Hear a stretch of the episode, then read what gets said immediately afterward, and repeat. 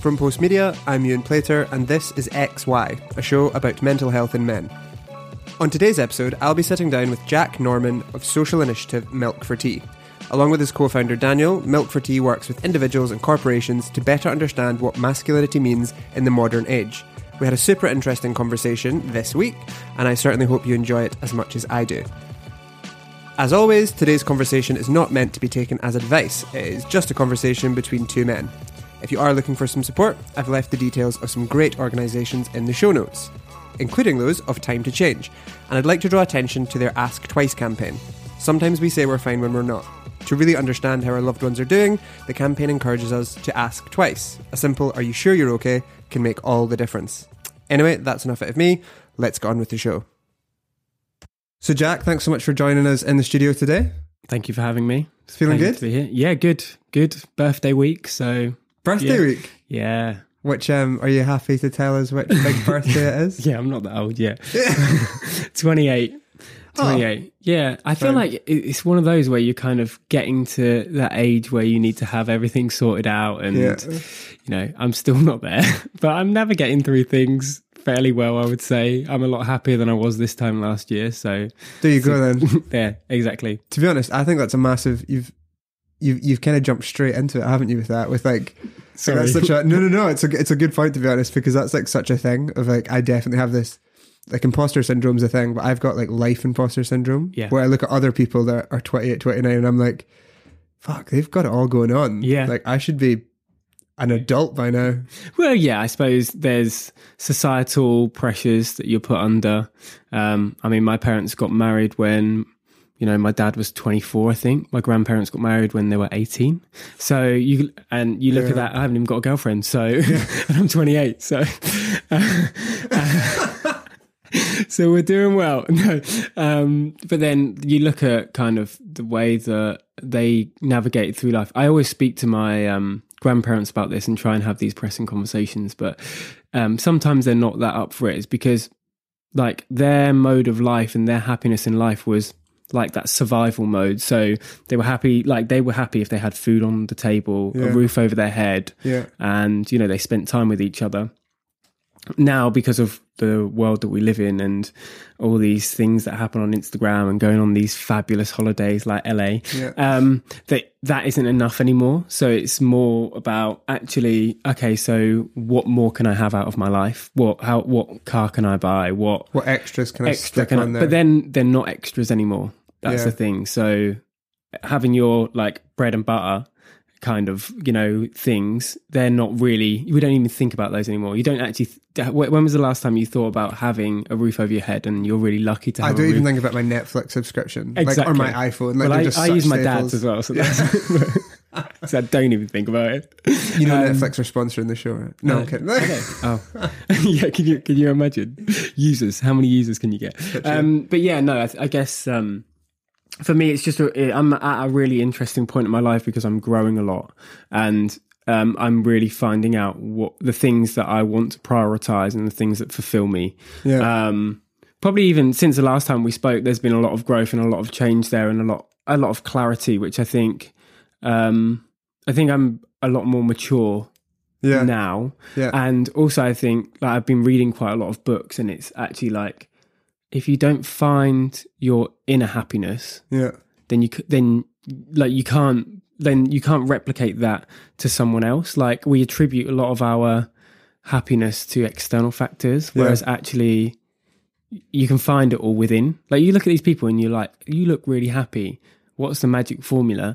And for me, like it's finding these things that are meditative, that fulfill me, that, you know, make me really happy. Like I'm reading this book at the moment that someone gave me and it's really insightful because it says one of the tricks to use, and it's actually a creative book. It's not even about like mental health or anything, but, it says about, like rating your day, like out of 10 and then attributing like factors within your day to make like what made you happy and what doesn't make you happy. So I love being in the kitchen. I was speaking to my mate about this last night. I love being in the kitchen, but I'd never want to make money from it because I love being in the kitchen and I don't want to lose that passion. I hate sitting behind my desk at work, but I have to. Do you know what I mean? It's how you navigate through those, but it's also like I know that I need to sit at my desk at work. And so I'm still going to have to accept that. But do I put aside an hour an evening to cook? Yeah. There you go. Because that's something that you really enjoy doing. Yeah. That was some intro to the show. Normally we just chat about how your week was and how your weekend's been, but that got deep real quick. Yeah. I mean, someone called me niche the other day, and so I'm trying to live up to that. I was saying to someone at work, just as a joke, set me up with one of your mates. No, you're too niche. Too niche. What does that mean? I'm like an acquired taste. Well, do you know what? I'm too gourmand. No, I'm just a person. How about that? Yeah. I mean, you let them decide. Yeah, my boss called me serious as well. I don't think I'm serious at all, but... I think you've got a serious presence to you until you start chatting, and then you're like really smiley. But I think to like watch you approach, you look like a serious dude. Really? You've got a John Wick vibe about you. Really? I mean, he's an assassin, so...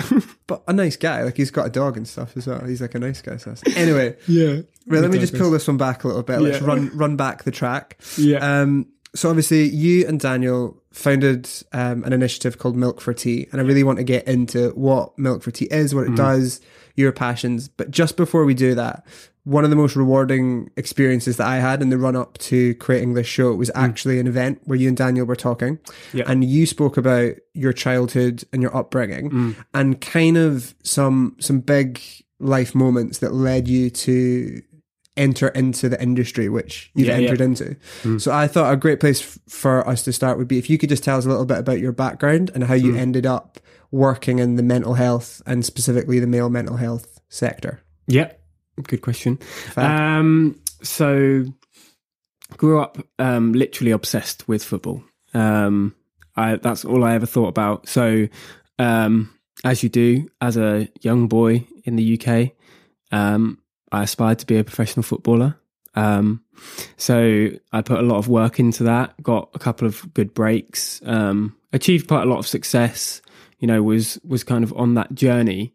Then one day it was just taken away from me. You know, like these things happen. It's a sport that, you know, you do get injured and, but I also think I was at a point in my life as well. And I don't really ever share this, but I was at a point in my life where I was actually... kind of saying to myself, do I want this? Like, do I really want this? And if I really like, I mean, I was 16, so I obviously didn't do any deep inner work. I was just like, what's next? But if I actually looked at it and looked into it, yeah, like that wasn't really what I wanted. You just felt like you ended up on this track. I felt like I loved football. I loved playing football. I still love playing football because when you're out on that field, you don't think about anything else. Like, so whatever crap's going on in your life, when I go and play football, I'm there. I'm in the moment. Like, it helped me really live in the present. I have a similar relationship with running, actually, where like no matter what's going on, if I just like hit the pavement for half an hour, it just clears the mind. Yeah, it's great. Like, if you got to find those meditative things, like cooking does that for me. I'm actually Dan's like pushing me to run. I hate running. Like, even when I was playing football and I was like the MVP, I wouldn't run. I'd be like, give me the ball. Right, I'll put it over there. Basically. So it was really interesting navigating through that because I think there was a lot of external pressures that made me want to be a footballer. I actually spoke to my dad about it because he was like, you were so much more talented than me. Yeah. Like, you had the potential to make it, etc., etc. So I said to him, are you disappointed that I didn't make it? And he was like, look, like, I know that 1% of all kids that aspire to be a professional footballer, maybe even less, make it. So I'm a bit more of a realist, but obviously I wanted to, I knew that you had a talent and I wanted to help you or open the doors to achieve that. He drove me to every single match, didn't miss a match, like really supportive. Like, I bought far too many football boots on his credit card, but that was fine. Like, you know, because you do it for your kids and you do it for, the people you love. But I think he also saw real talent in me. But if I was actually having a dinner with a girl that I was dating a while back, and she was like, she'd been dating football and stuff. She's actually been on Love Island now. So yeah, kind of like in that crowd. And she said to me, I bet you really wish that you became a footballer. And I said, well, no. I was like studying at law school at the time. I was like, no, not really. Why would you say that? Just cooked her a lovely meal as well, you know. And she's like, you know, because like loads of money, like all this fame and all this stuff. And I was like, to be honest with you, like I'm really happy where I am now. Like I was aspiring to be a lawyer. Yeah. So, you know, I was really just happy where I was. And that was the move after football was law school? Yeah, so after football, we kind of had a sit-down meeting with my dad, as you do. The manager. With the boss. And we were like, okay, so what are we going to do? So I took a fast track, because I wasn't really like applying myself at college, because I thought I was going to be a professional footballer, never studied for any exams or anything. So we were kind of like, okay, so what are we going to do? So backup plans. So took an Accelerate business course, managed to get into uni to study law. Then that was kind of like the tunnel vision. Let's go be a lawyer. We're doing that now. We're not a footballer. We're a lawyer. So quite big dreams. Yeah, too. Like you're not pissing about, are you? Like I'm going to be Premiership League. Right. Okay. It was injury that. Yeah. So injured out of that game. What else is like super high powered in the business? Lawyer. I'm a lawyer now. Why not? Yeah, badass. And you did, like you went and got it. Right? Yeah. Well, yeah. Like that was. I mean. That was kind of the goal to get there. Went to uni, went to law school. Really eye-opening experience, really tough actually. Law school was probably, I would say to date, one of the toughest years of my life. Like I just moved to London, had no money because I'd just been a student and was trying to find myself in the big smoke, was working part-time in a retail job, earning like 400 quid a month. My dad was paying my rent and I was trying to have a social life. I was doing 8 to 8 every day at law school. Man. Like there was a lot of stuff going on. So, and it, well, there was two factors there. First of all, I loved studying the law. I didn't like the practical side of it because it was like following a rule book basically. And the second, I was just so overworked, so tired. Like I remember I had probably 12 exams in 7 days. It's not on. No, in like January. Yeah. So we booked like a 2-week trip away to Thailand. And in that trip, I was kind of like, because I only had 3 modules to complete in the second term. Yeah. I was kind of like, I'm over this now. I'll do it and I'll get the, you know, get the masters or, you know, the... I'll get the letters. Get the letters, basically. Have a graduation, but then I'm done. So I was working in retail at the time and just kind of fell into that. Really was loving like the suiting. Used to wear a 3-piece to law school. Love that. But like with trainers. Yeah. And like... Ahead of your time. Yeah, mate. Yeah, like... But, you know, there was a lot of things that... If you look, like... when we get to the end of the story, like, I'll say it, but if you look at, like, the journey, like, I've picked up something from everything that I've gone through, which I don't ever probably reflect enough back on. But yeah, so fell into this retail job, did obviously applied myself and did really well there. Obviously wasn't turning up hungover every time, which I was when I was doing part-time. And then kind of progressed through that and have been in and out of retail for the last 5-6 years. Yeah. I think my approach has really changed. I'm probably at a fairly senior level now and could have a pretty decent career in retail, but... It's one of those industries that I'd love to just flip on its head. I'm trying to do that in the role that I'm in at the moment, but just trying to, you know, like it's a really challenging climate at the moment. But people still don't care about people. They care about top line and bottom line. And for me, like that's like one of the values that I'm trying to build within Milk for Tea. Like there'll be companies, organizations that come to us and say, can you do this? But we're on a really tight budget. If it doesn't fit within our costing parameters, I'm not going to turn you away because it doesn't fit within our costings. As long as we're not at a loss for it within our travel or whatever, I'm more than happy to stand and speak in front of 500 people, 20 people, 5 people to get across a message or get them thinking in a different way, because that's the benefit of the individual, not of me or not of my company. So yeah, we're trying to do a bit within my current role, but obviously it's a huge organization. Like I'm trying to influence 4,500 people, and you can't change things like easily when there's that much. Well, there needs to be a culture change, doesn't there? So kind of from the top down. Yeah, I guess like something super interesting for me then is because you've gone on 2 big career journeys, and now you're like at this point in the story, you're in London, you're like busting your ass, working massive days, not really seeing the benefit of it as of yet. And when did Milk for Tea become like an idea? What was in? Why don't you tell us what Milk for Tea was, and then tell us where that inception moment was? Because that's quite a big like focus shift in terms of the two things before were very like power driven careers, and then you kind of pivot into this amazing social enterprise. So where did that come from? Yeah, so I mean, I think they like the story kind of goes hand in hand to what Milk for Tea is and how it came across. So, having fell into retail, I was asked to model at a fashion show because like that London Fashion Week scene or Men's Fashion Week scene was something that I really was involved in and I loved, and I thought that was really important. It's funny how things change now, but I met Dan at a fashion show. Like I met Dan at the fashion show that I was modelling in. Co-founder of Milk Critique, who sadly isn't with us today. Yeah, we can have him here pretending in person. Yeah, you can do an impression. I did one of the an event a couple of weeks ago, and he was meant to be there, but he couldn't be there, and I was just like, just pretend he's here, guys. Yeah, yeah. And we used like a mannequin because it was in a store. Just like pretend that's him. This guy. But yeah, so met him and we just had a really powerful conversation first off the bat. Like, wasn't expecting it, didn't even know where it came from. He told me about the struggles that he had. He really like broke down a lot of emotional walls in the first interaction.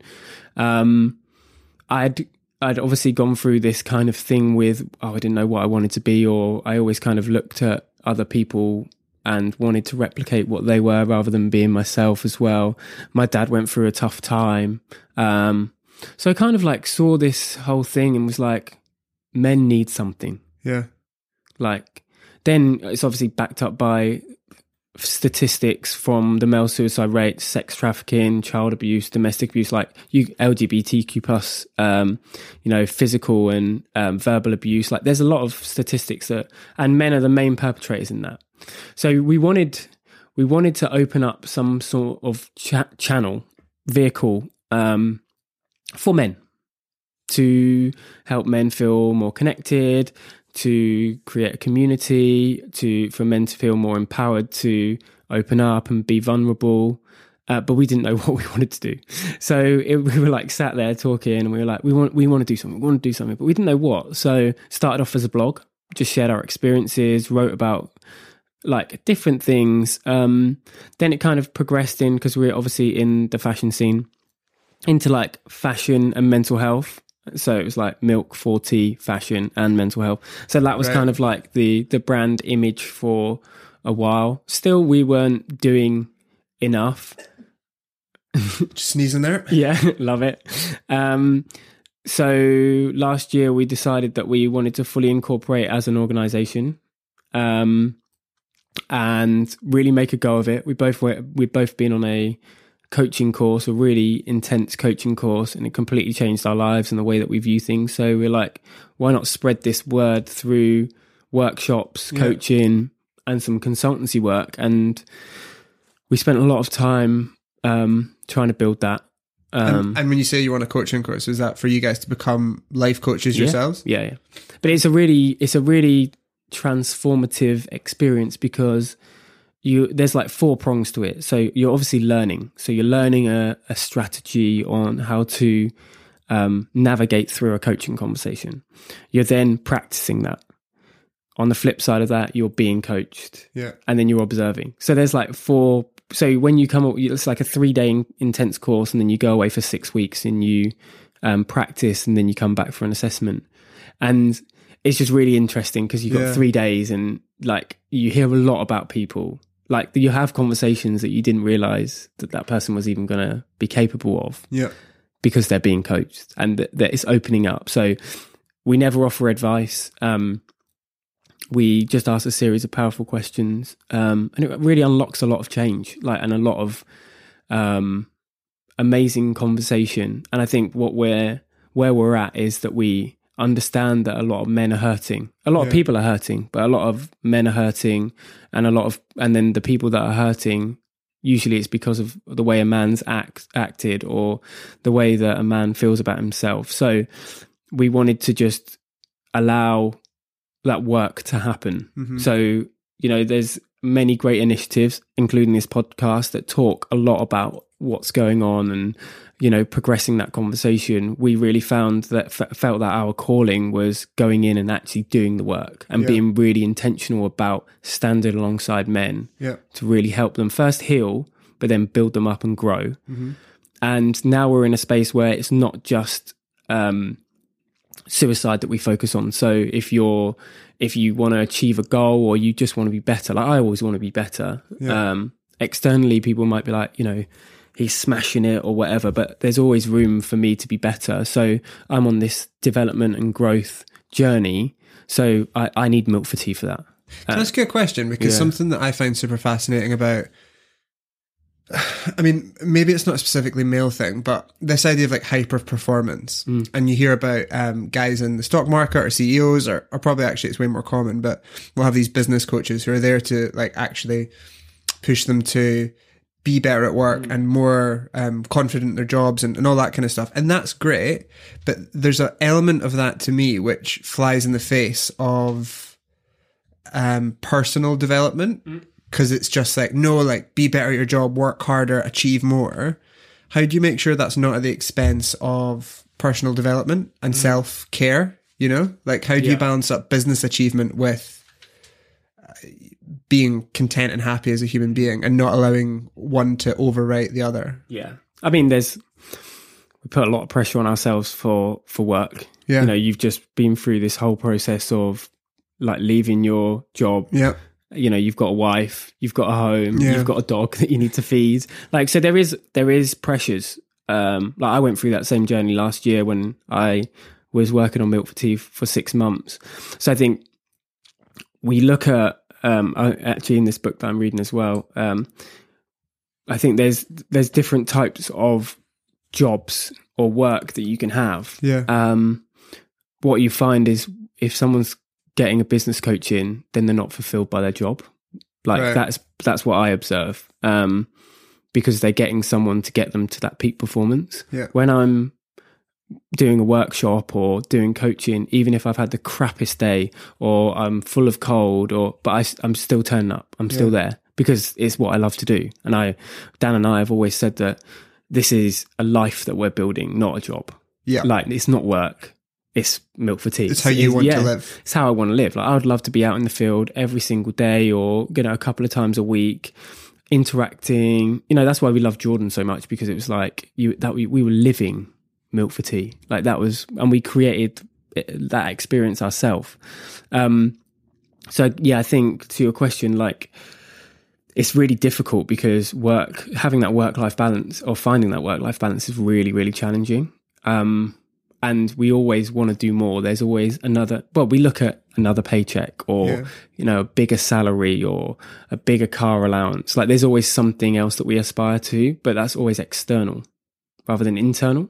So like at the moment, in my job, like I'm kind of, you know, doing the job well. But it's now like, I'm searching for things where it's like, okay, so how can I grow from this place? Yeah. Like what skills can I get? Like, it's a huge corporate environment. I'm going to need to influence big CEOs and bosses in other organizations. So how can I get in front of those people and like learn those? What can I take away from this experience rather than what can I just put into this business? Exactly. So if you look at a lot of people in jobs, it's more that there's an imbalance because they're inputting more than they're getting out.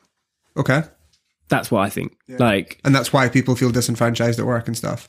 So how do you get people to connect with their business? Okay. Because that's when you switch things on. So your retention will be better, your KPIs will be better, you'll have much better customer engagement, but it's how do you unlock that? How do you get people to like connect with your business? And for me, like basically it's what we do at Milk for Tea. It's like getting them to connect with themselves to start off with, but then also giving them rewards that aren't financial or uniform. It's creating a community feel, so they feel like they're part of something, like they're coming to see their family, not their colleagues. They're coming to learn rather than to work. Do you see what I mean? I completely see the difference, yeah. I think as well, like, because you're obviously dialed into that because you've got this day job where you work in quite a corporate environment, and then you and Dan also have this, it's more than a side hustle, but you've got this like initiative that's on the go as well. And the two are kind of running side by side. Mm. And as you say, they definitely help each other. But when you take Milk for Tea into a completely separate corporate environment, say some big bank wants to work with you guys on whatever, on an initiative for its employees in terms of engagement at work or just having more conversations about mental health. What are those responses like when you guys kind of rock up on day one? You know, are you guys typically well received as kind of change makers, or what's the experience? I think it's really interesting because we haven't actually done any marketing. So first of all, for them to get us through the door or to have an initial meeting is perfect, because we haven't done any marketing. Some of that is due to financial restraints. Some of that is due to, like, I think when you're in this line of work, some of it needs to come organically. Then some of it is the resource. So we don't have enough people, or like, it's just two of us. We subcontract some stuff out. We have some freelancers. We have some people doing us favors. So for us to even get through the door is an amazing achievement, I think.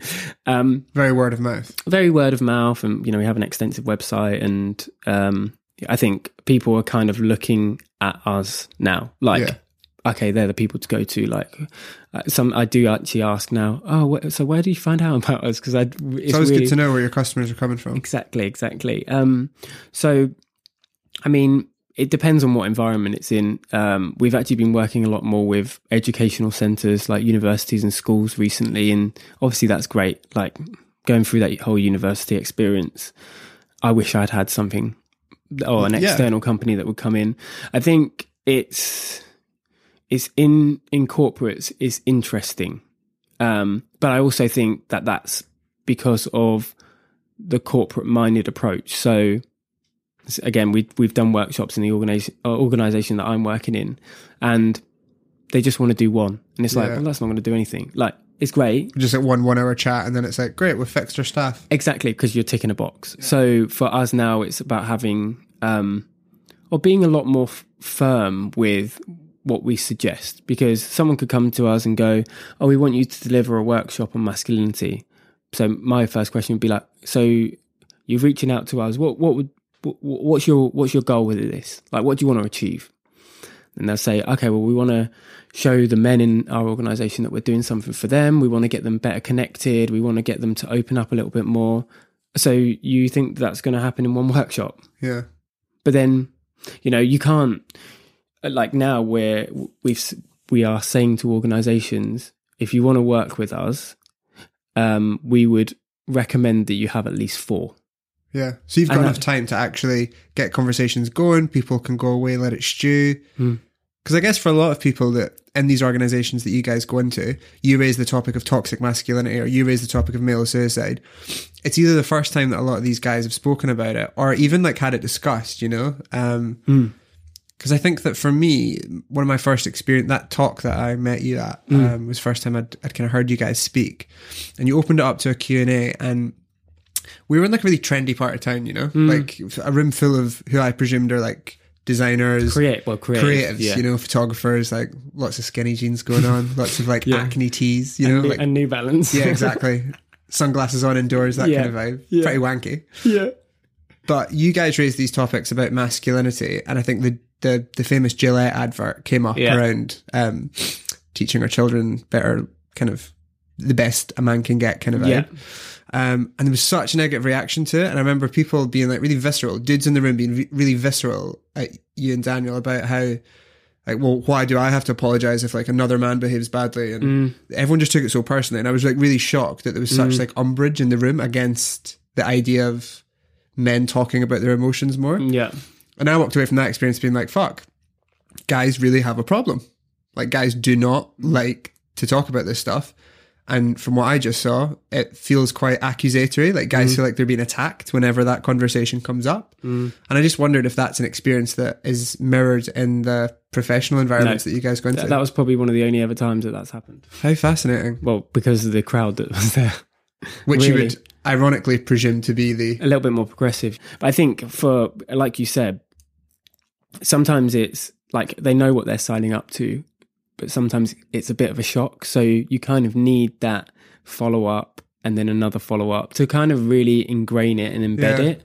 And not everyone wants to talk, you know, like, no, some people want to listen. People learn differently. Some people show up to these workshops and seminars and they're genuinely engaged and they're getting lots out of it, but they're just not going to be the person that puts their hand up and says, oh yeah, like, here's my life story. Yeah. I'm that guy, you know, I love to talk. I love the sound of my own voice. I love your bloody podcast. Yeah, exactly. There we go.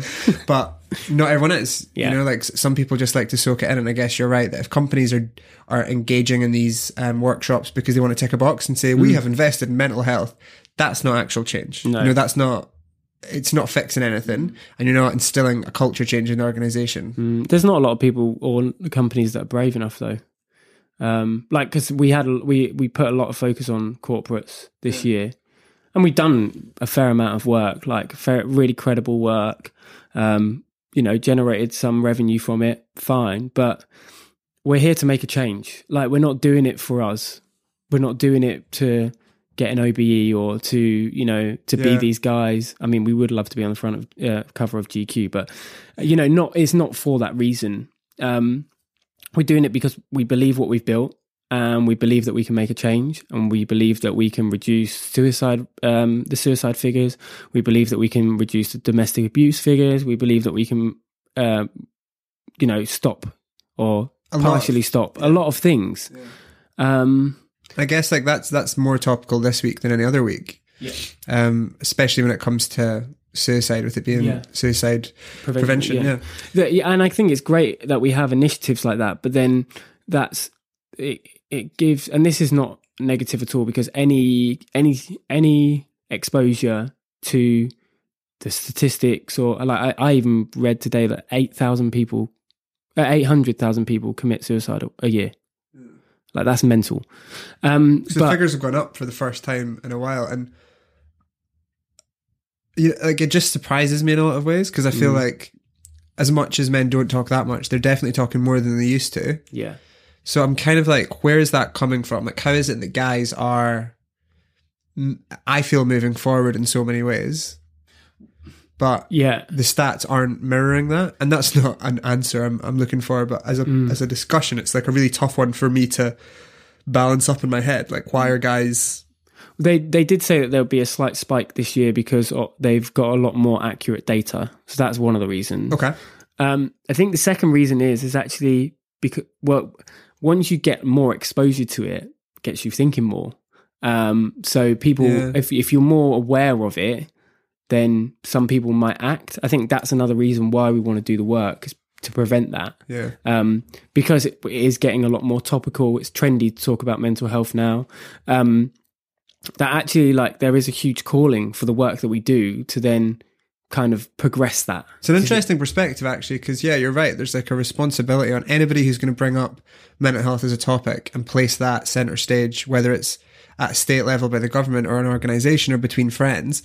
There's then a bit of a responsibility to what are you support doing the framework of that, because I've actually had that. That's a really good point. I've never considered it that way, that conversation is a good thing inherently, but it needs to be considered and well framed, and there needs to be aftercare, and you need to think about why we're having these. That's a really good point. And, you know, I've been in workplaces before that have decided to take mental health more seriously. And I've seen emails go out that are like, if you're ever having a bad day, talk to someone about it. And I was kind of like, well, like, I'm always happy for a colleague to speak to me. And I think that's a great culture to have in terms of mental health and speaking to your colleagues, and, you know, like, no stigma around mental health, but equally not everything. Like, if a colleague comes to me and says, I'm having really suicidal thoughts, I'm not trained to know what to do with that. Like, is the best thing for them for me to report it? Is it to speak to the police? Is it to phone a hospital? Like, what? Yeah. So you're completely correct that actually the frameworks that we place around these conversations are as important as encouraging the conversations themselves. Yeah, of course. Well, there's got to be that follow-up. That's why I get frustrated in the corporate world, because they use these huge initiatives like a helpline. Yeah. Or, you know, a helpline. And then, like, you've got to give people a variety of options. So in the organisation that I'm working in now, or in any time that we do consultancy work, I say that you need a qualified coach on site. Simple as that.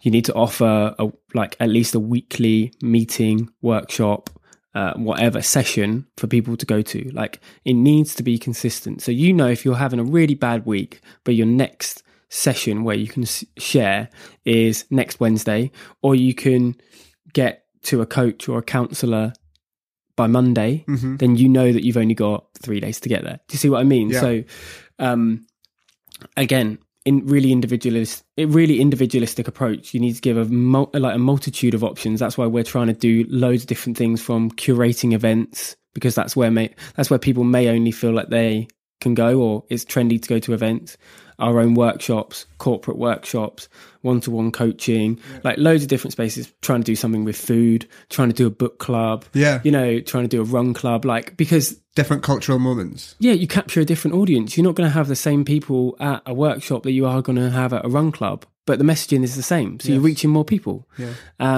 Because people gravitate towards different things. So I think for me, like, I'm so passionate about facilitating and doing the work, because I know what the benefit that it can have. Yeah. It's just getting out there, getting organizations to be a lot more responsible and a lot more considered in their approach. So that's like the battle that we're facing, because now we've built something that we're really proud of and, you know, that people are gravitating towards, but it's like, how do you then change the agenda of other people, yeah. or other organisations that are 50,000 times bigger than you? Yeah. Where do you even begin with that? And I think as well, like, it's, you mentioned, like, you've got an issue with, like, hotlines or call lines kind of thing. People can, like, dial for support, and definitely, like, those are so valuable. If you need help, there's so many great resources, like yeah. Samaritans, that you can, like, phone up and speak to someone there and then. But that's very much like an after the fact kind of thing. Like, damage is dead by that point.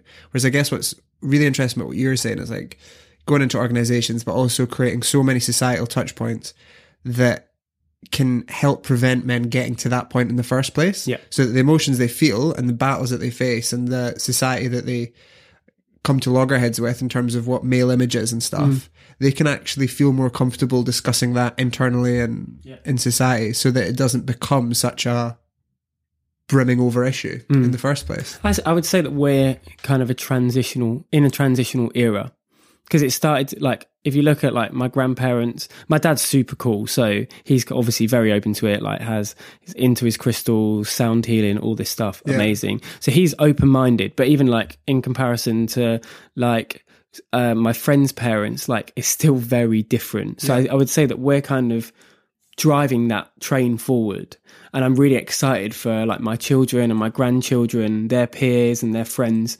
because I feel like we're in a state of transition where we're unlocking the gates for this to be okay and this to be in culture. Like, I'd love to do a lot more stuff grassroots. Like, I didn't have any support. I had a great upbringing, but I didn't have any support or any knowledge around all this stuff until I was 21, 22, until someone, Dan, my business partner, said, I wanted to kill myself when I tried to kill myself when I was 13. Then I was like, does that really happen? Yeah, I didn't. Yeah. I'm with you on that one. Like, those kind of conversations, it's not through, like, a bad childhood, like, you had a great upbringing, but yeah, you're right. I didn't have any kind of, I had just such a blessed childhood, you know, like, I didn't self-harm, no suicidal thoughts, not depressed as a kid. So when you said that, they're like, do kids actually hurt themselves? Like, I just didn't think about that. Like, it wasn't a thing I thought children did, you know? Yeah, exactly. Your experience is your experience. And it shapes your reality. Exactly. So, and you never know what people are going through, because, like, it could be fine on the outside, but then their home life could be bad. Or, you know, everyone has their own story. Everyone has their own shit going on. So, for me, it's, there's so many things that we want to do, like, even, like, for kids, grassroots level, but then parents, you know, I'm just in conversations with a football club at the moment.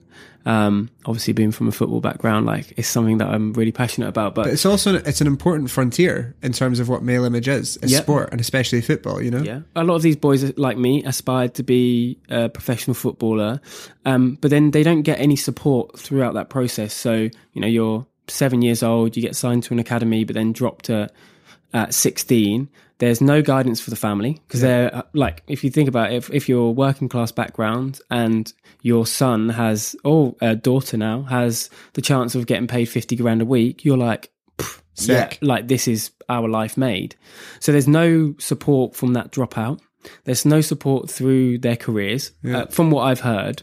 And obviously being in that, maybe time to change a little bit, but there's no support in their career. So when they go through trauma, I know that they do it when it's injury, there's like a bad injury, but, and then look off the back of it, look at like high profile players like Paul Gascoigne, Gary Speed, like they had a fair deal of mental health issues. Yeah. And there should be a responsibility from the organisation or the industry that they were part of to help them through that. Uh-huh. And if you don't get that, then you end up in a place like with where Gary Speed was. Yeah. And so I think that's a huge industry. Also going through that and having those experiences and just seeing like the pressure that they're under, you know. From a young age, like as you say, it's like, yes, we've got these superstar footballers who... There's been really visible cases over the years of like complete meltdowns and really bizarre behavior, like biting people, for example. Like happy people don't bite people. No. Like that's a very bizarre behavior. And yet come like game day, everyone's shouting his name. So how do you equate those kind of two things? But on the other side, as you say, if you're a 16-year-old kid and you get cut from the team, how are parents supposed to like pick up those pieces? Because kids are typically brought up to like do your best, like try your hardest, all that stuff. And then you're just sitting there with some football clubs saying, "Oh, you're not good enough." What are parents supposed to do with that? Like, yeah, and then there's also an educational piece and a responsibility of the manager, and you know, like I always say to the team at work, like your a lot of your experience at work is solely dictated by your manager. Yeah, so, and that's just the way it is because they're your manager, aren't they? So they make all the decisions in your department or in your store, and it's the same with a football team. I had managers that I really loved and I thrived under. I had managers that I didn't really get on with or resonate. You know, if you shout at me, that's not the way to get through to me, but it might have been the way to get through my mate on my right. Yeah. So, there's a huge educational piece in that whole sector and probably in every other sector. But again, resource, time, energy. Yeah. It's a big task, and I hope that one day we'll be in a place where we're able to say that we're making a difference in there. Absolutely. Hopefully we'll start with this, doing this talk at a football club and then seeing how that progresses. But for me, like one huge learn is like not just saying I'm really happy with having done that. It's like going in. So like if I'm even on the phone to this football club today, I'm like, these are the things that we can do. Yes. And I want to put that on your radar straight away. Not after I've done it, or I'll come back to you in 3 months after I've delivered this workshop. I want to say to you that these are the opportunities that we have. I want you to go away and think about them, and then let me know if you are interested in them, because we can do them. We can do them now. We can do them now. So we can look at your under six academy and do some fun stuff with them. We can look at creating a supporting parent group. Mm-hmm. We can, you know, like all that stuff, not rocket science, but really, really people focused, not organizational focused. Yeah, yeah. And when you create those little things, like as an individual, as a parent, if you resonate with that and you go to that, you feel valued, you feel educated, you feel inspired, but you also feel like you're not alone. Yes. And like in that kind of industry, why not? And what does it take to set that up? Uh-huh. Not a lot. Yeah. So that's where we're at. Man, that's sick. Lots going on. Yeah. I mean, I've got one last question that I always ask everybody. Yeah, it's called Cliche Corner. Nice. So if you could, nice. If you wouldn't have expected anything different from you. From me, yeah. That cliche, what? So yeah, if you could give your younger self any advice, what would it have been? I know exactly what it'd be. I'm just trying to articulate it right in my head. That's why the silence. That's cool. You can take your time. Embrace the process. Embrace the process. Yeah. That's cool. Yeah. Okay, Jack, thanks so much for joining us today. Thank you for having me. Amazing, man. Thanks so much. Cheers, buddy. Bye. You've been listening to Jack Norman on XY with me, Ewan Plater. Thanks so much for joining us for this week's episode, and I look forward to welcoming you back next week. Bye for now.